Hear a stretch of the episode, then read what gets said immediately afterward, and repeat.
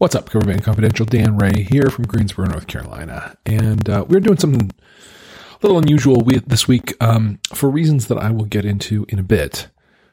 Adam and I are completely unable to find a time we can record together. So we're doing a couple of microsodes this week, minisodes, microsodes, uh, about what we're up to and individual thoughts we're having about that. So Adam is playing a gig tonight, uh, a corporate event that turned up on his calendar. So uh, it's Wednesday right now, the gosh, 10th. What is today? Don't even know.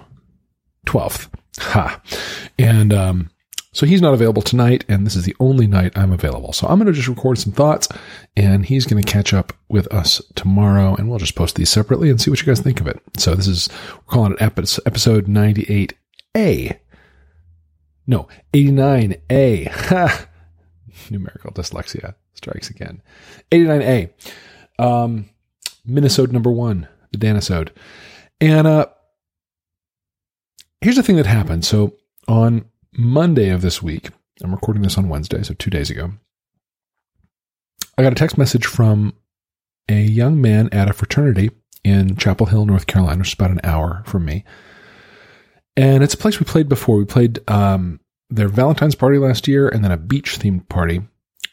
Uh, and had a great time. Had a really, really good time. The fraternity parties that we've done have been fun and good money and a relatively easy gig. Uh, in, in terms of craziness, they have not been nearly as crazy as some bars we've played. And uh, so I reached out to them and said, hey, we'd love to come back next year. Uh, and the contact I had there was very enthusiastic about that. So somebody other than him texted me on Monday and said, hey, we got whatever behind in our planning.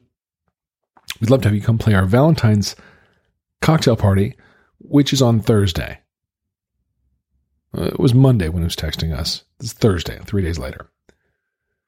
And we were not booked for anything on Thursday, but that's very short notice. It turns out that all my folks are in town. One of the things about my uh, scheduling my band that's tricky is that um, my drummer and I both travel some for work. So um, occasionally there are dates that just flat don't fly. So I looked on the calendar. We were all in town and I got in touch and the guys all seemed to be available ish, more or less.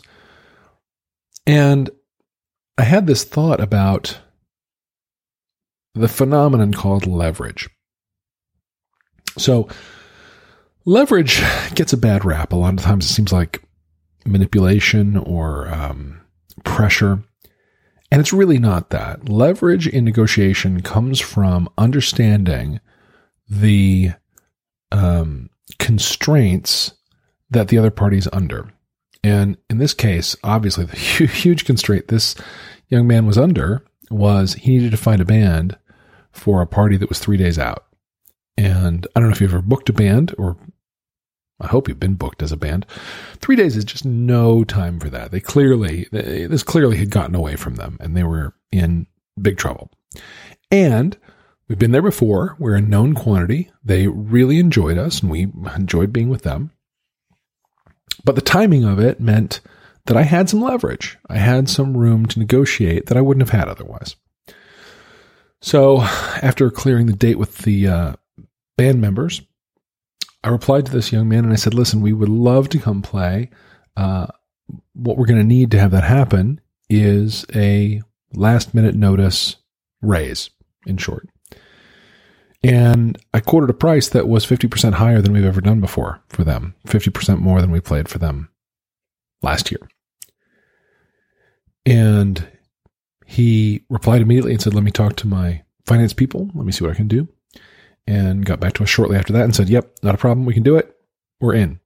So we're playing this gig on Thursday, tomorrow, as I record this, That uh, is better paid than most of the private events we've done. And it's two hours long. Most of the private events we've done are at least three and usually come with a lot of early setup prep and craziness what seems to happen at this particular fraternity is we we move in, we load in, and there's nobody there.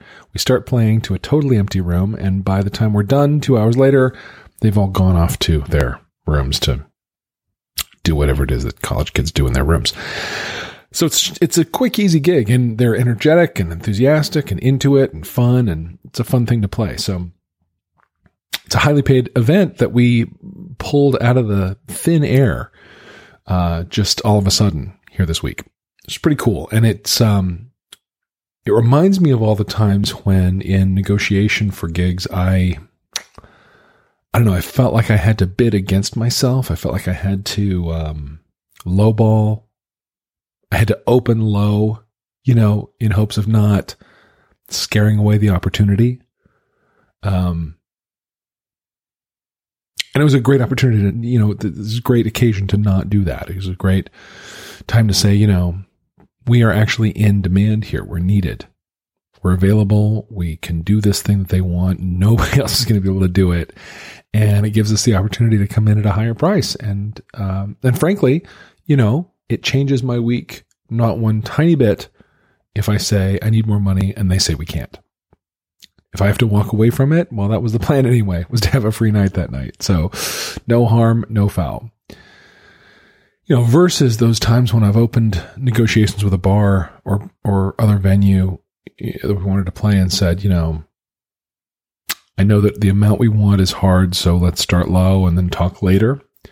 Uh, I didn't have to do that here. Now, you know, I have some background with these guys. I've played with them twice before, so some history to it. But the point is that as you negotiate these things, you want to be looking for and be uh, on the alert for points of leverage in your negotiation, points where you see that there's a a need you can fill and maybe only you can fill or that you can fill in a unique way. And understand that those moments those opportunities are um, the proper response to those is a quote that's higher than it might otherwise be. Because you know you have leverage in that moment and it's not about you know greed or taking advantage or anything like that. It's just the negotiation of value. It's just the setting of appropriate value for the service you're going to provide so think about that as you're out there talking, you know, talking up your gigs and making offers to venues and that sort of thing. Think about the value you provide. Think about how it compares to other people in your market and what they provide. Think about where you have something unique, where you have something that's different from anyone else, because um, that is how you negotiate for higher value. And if you don't have anything unique, think about how you could create that. Think about what it would take to have some specialness to your performance, your show, some kind of leverage, some kind of edge.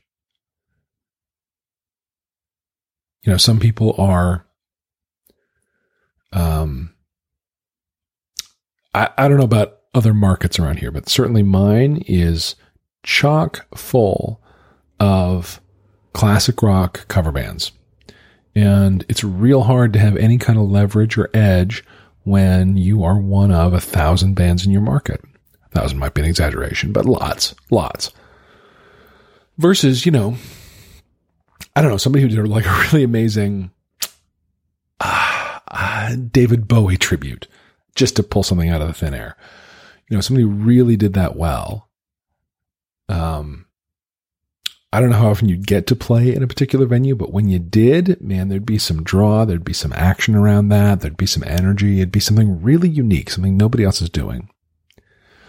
So think about that as you brand yourself and as you design your pro- your project um, about how your positioning gives you leverage, how your you know, sometimes it's it's rarely going to fall in your lap the way it did for me this week. That just timing, just raw timing, give you the leverage.